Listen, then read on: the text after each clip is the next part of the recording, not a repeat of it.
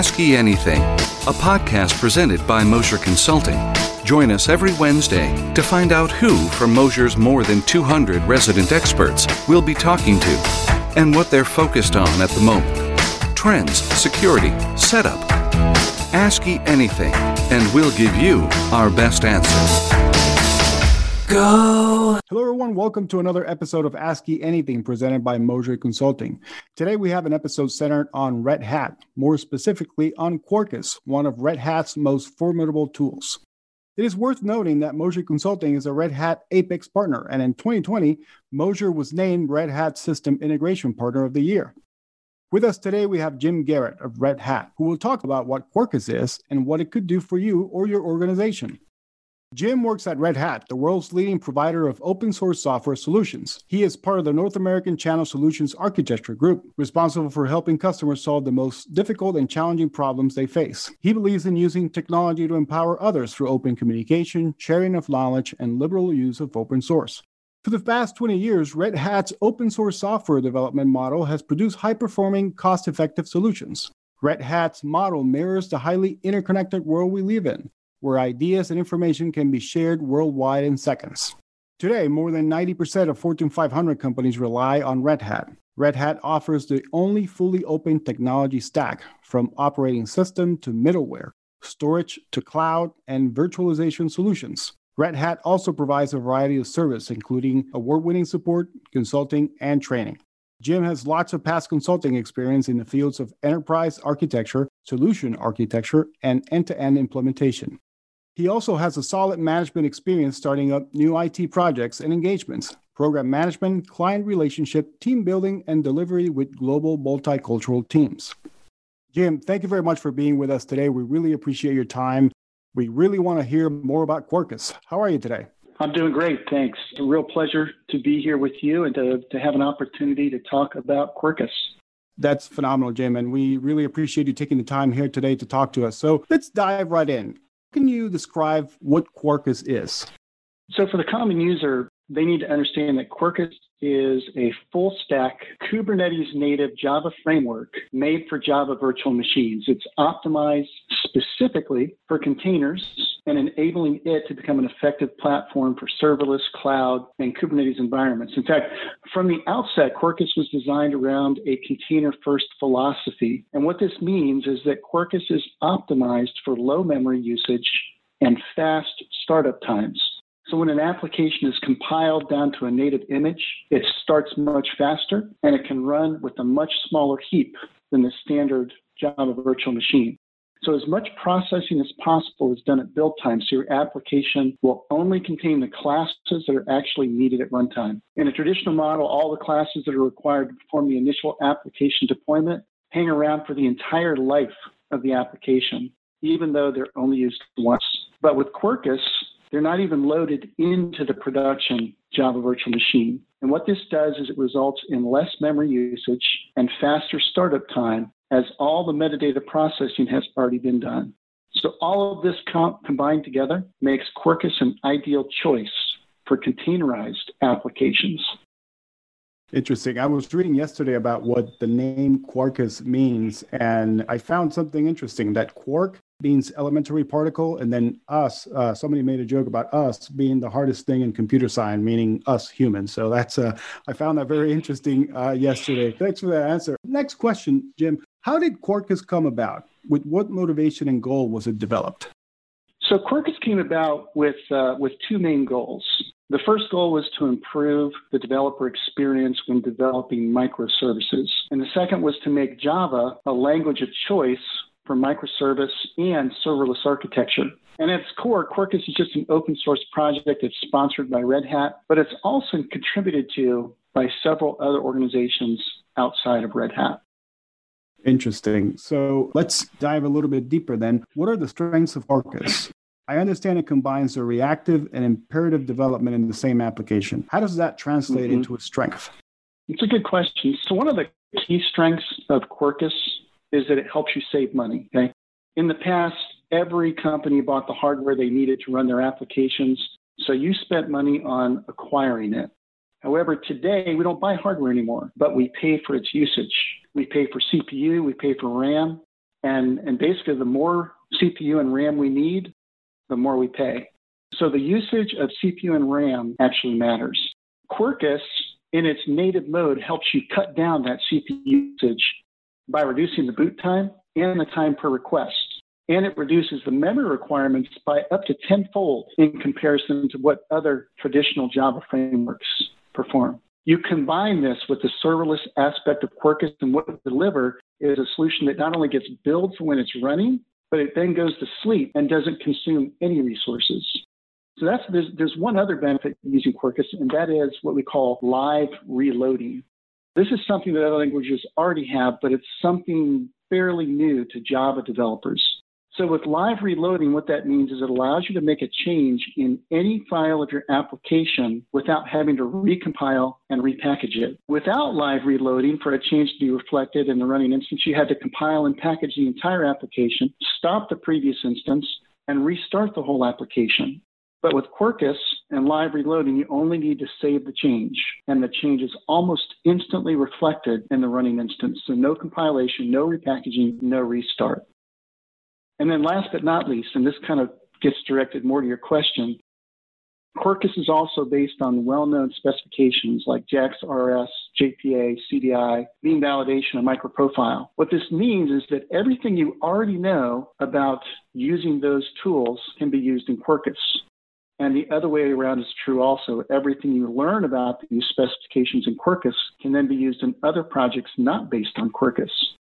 So you really have a good advantage as you don't need to learn or investigate how to do things in each of the frameworks that you're already developing. Wow, that's a that's very interesting to see how Quarkus works, not just in an active role, but also in that background, in that it allows Java developers just to start something, leave it right there, and then the system kind of doesn't burn up your system itself. So speaking of those strengths, you you mentioned a couple of times uh, microservices. So, how does. Quarkus mm-hmm. get applied to microservices, reactive applications, message driven microservices, and serverless? So, for years, the client server architecture had been the de facto standard to building applications. But with the invention of the cloud, a major shift happened. The one model that rules them all age is over. And in its place, a new range of applications and architecture styles has emerged, and, and it impacts how code is written and how applications are deployed and executed. So Quarkus has been designed with this new model in mind, and it provides the first class support for these different paradigms.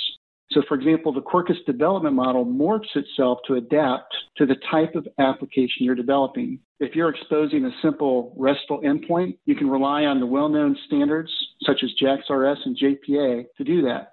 If you need milliseconds of response time, 100% uptime, low latency, push data instead of pull, higher throughput and elasticity, Quarkus gives you a head start with its reactive programming model. I was reading a little bit yesterday about this, about just how fast it is, uh, about how it sort of build a container first philosophy, right? I think that's uh, sort of where along the lines where we're going with this. Putting all this together, Jim, what does this mean for Java developers who are used to other types of frameworks when when working? So really what it means in all honesty, Java developers continue to write Java just like they have in the past. Nothing has changed. The only difference is with Quarkus, their Java code is much simpler to containerize and much simpler to move into the cloud.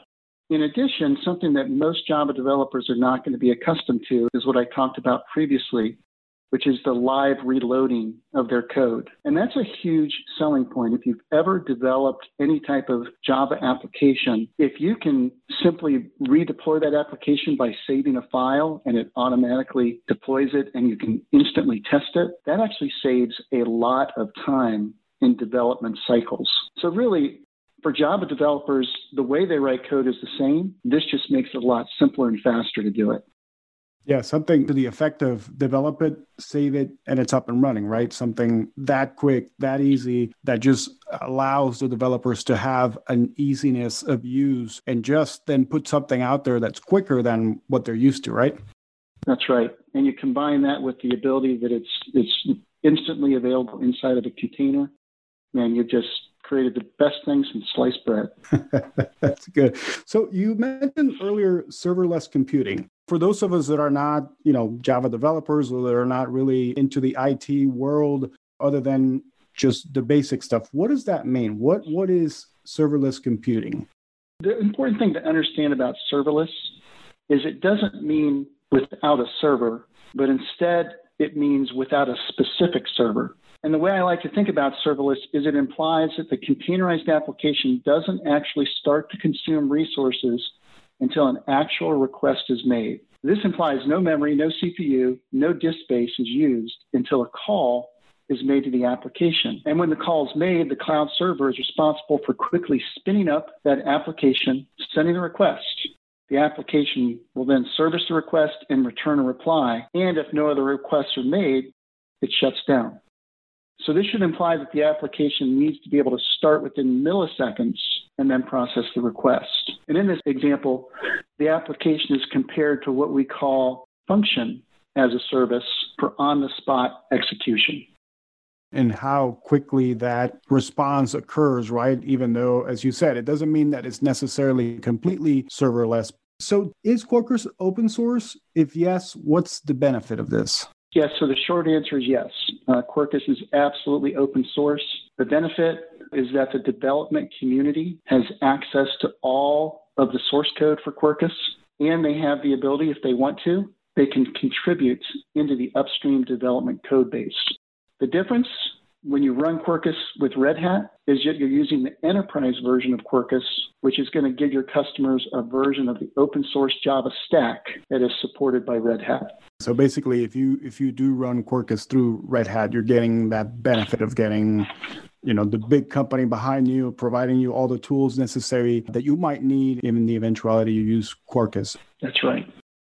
How does the quarkus java framework compare with spring how do you think the Spring API compatibility in Quarkus will help developers?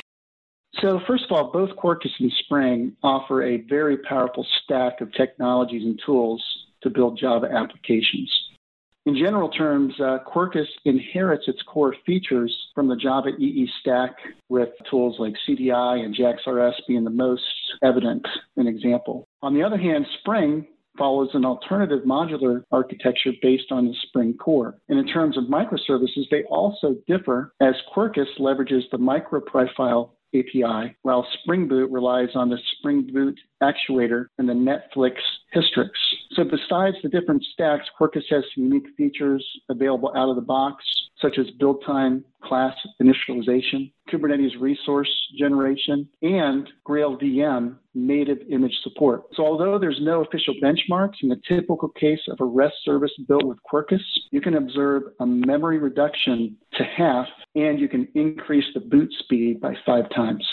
So, in terms of compatibility, it's worth mentioning that while users are encouraged to use your CDI annotations for your applications, Quarkus provides a compatibility layer for Spring dependency injection in the form of Spring DI extension. So basically, Quarkus does provide an advantage when it comes to speed, right? As you were mentioning, just that it, it provides a quicker speed of developing for those that are using it versus the Spring API. However, they are very similar in what they do. Mm-hmm. That's correct. They're very similar in what they do. I, I mentioned something earlier about uh, Quarkus being container first. Since Quarkus is a relatively new framework that promises lightweight development of container first applications in Java, what is meant by container first? What does that mean? So, what it means is um, Quarkus from the beginning was thought to work perfectly inside a container. So, by its architecture, they wanted it to work perfectly inside a container. So by providing a way to compile an enterprise application into native code, it's very important, it's well known by the Java community, the JVM program running inside a container can eventually blow up without any obvious reason. The true reason for this crash, it's, it's related to the fact that Java was created a long time ago before Linux containers entered the scene. And at that time, the JVM didn't have the notion of a container so the process tried to use as much memory and CPU as the hardware machine was able to provide. So when you put a Java program in container, it tries to grab as many resources as possible, sometimes going beyond the boundaries of the container. And when this happens, the Linux kernel stops the container and the process that's running inside of it too. So although this has improved since then, you know, making Java 11 ready to be used in containers, you still need to know how to do it. And Quarkus fixes that problem by providing a way to produce a native executable of your enterprise Java application so you get the same behavior as any other native compiled program when they're run inside a container. The second direction is, is that we're not creating what's called a big Uber jar, but rather we create a small Uber jar which provides fast build time. So this feature is very useful in case you're not building a native executable, but running your Quarkus application in the JVM using Java. Other frameworks in comparison have the concept of what they call an Uber jar, where they bundle everything in the application along with all the required libraries into that very large jar file. So this isn't a problem if you're not building a container to run that application, but if you use container technology, then things become a little bit more interesting. When you create a Docker container, the container is generated in layers. So each step is used to build the container and is stored in that layer so it can be reused by other builds. Using a heavy, big Uber jar means that for any change in your code, you're creating a new layer which is tens of megabytes in size because your application layer is the application and all of its dependencies. We produce two artifacts one jar containing the runnable code and another one containing the dependencies. And what this effectively means is if two layers are created in the container, one for the code, one for the dependencies.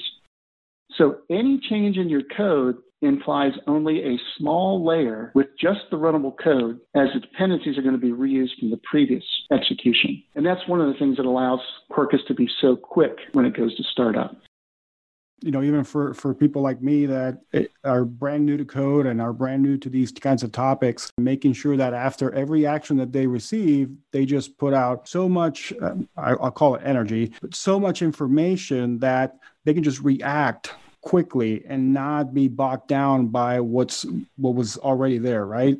That's correct. Yes. So Red Hat is already using Quarkus in their products and services. How is it helping Red Hat in increasing the efficiency of your cloud native applications? So Red Hat is is always working on increasing the efficiency of cloud native apps, and they do it in several ways through a combination of practices and technologies and processes that eventually lead to cloud native application success. For example, we constantly evolve our DevOps culture and practices to embrace new technology. We're constantly speeding up existing monolithic applications with simple migration processes that eventually lead to microservices and mini services. We like to choose the right tools for the right application by using a container based application platform that supports a large mix of frameworks and languages and architectures and we implement continuous delivery and advanced deployment techniques to accelerate the delivery of the cloud native applications. It's interesting how they use that to, to make sure that their cloud native applications just continue to grow and continue to excel at what they do. So, what is the product messaging for Quarkus on OpenShift? Quarkus was built from the start, of course, to be Kubernetes native. Quarkus starts with a small footprint, low memory, fast startup for Java, it's great for containerization. It's great for orchestrated microservices and serverless. And then it touches on developer productivity features like live coding, remote development, reactive and imperative programming models, supports for microprofile. And it also provides for new innovation for Java and the extension of the ecosystem. So with Quarkus now being included in OpenShift, the message will get a refresh to provide more detail around why it's the best choice for modern microservice and serverless development. So, for example, calling out the parts of Quarkus that integrate directly with OpenShift make it easier to develop compared to what people do today, either on or off of OpenShift. And longer term, the messaging will add support for what we call Knative functions, OpenShift pipeline integration, and new work on the operators that Java developers are creating. So, in turn, making it easier just to use Quarkus on OpenShift or really on any other application that it might be applied to, correct? That's correct. Yeah, and that's that's the core of it right there. It makes it so much simpler to develop code. I've been developing Java code since Java first came out. I've seen all of the trends. I've lived through a lot of pain, and I can honestly say that Quarkus helps to alleviate that pain. It helps to develop things quicker. The fact that you can containerize it and push it up into a container platform like OpenShift very seamlessly, and that is a huge leap forward.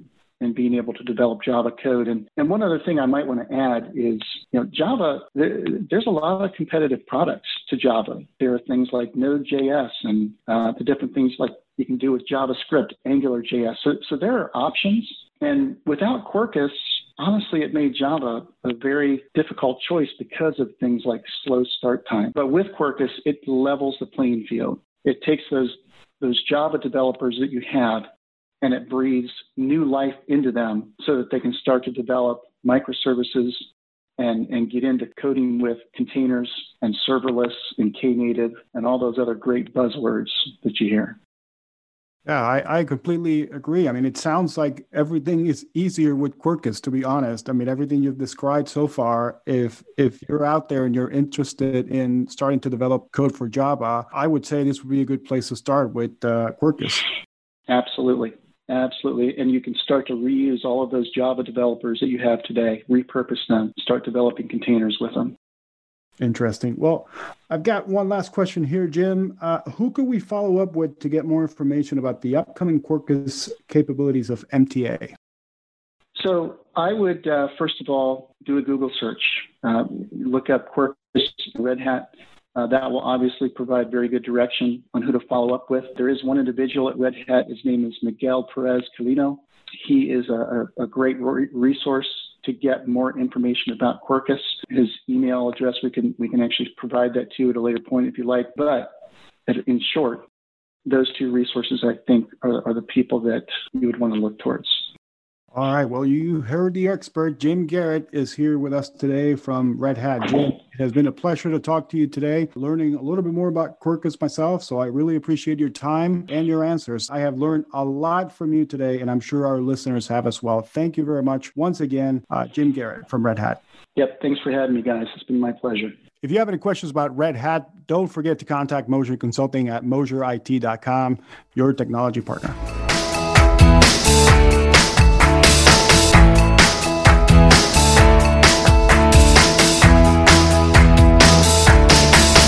go.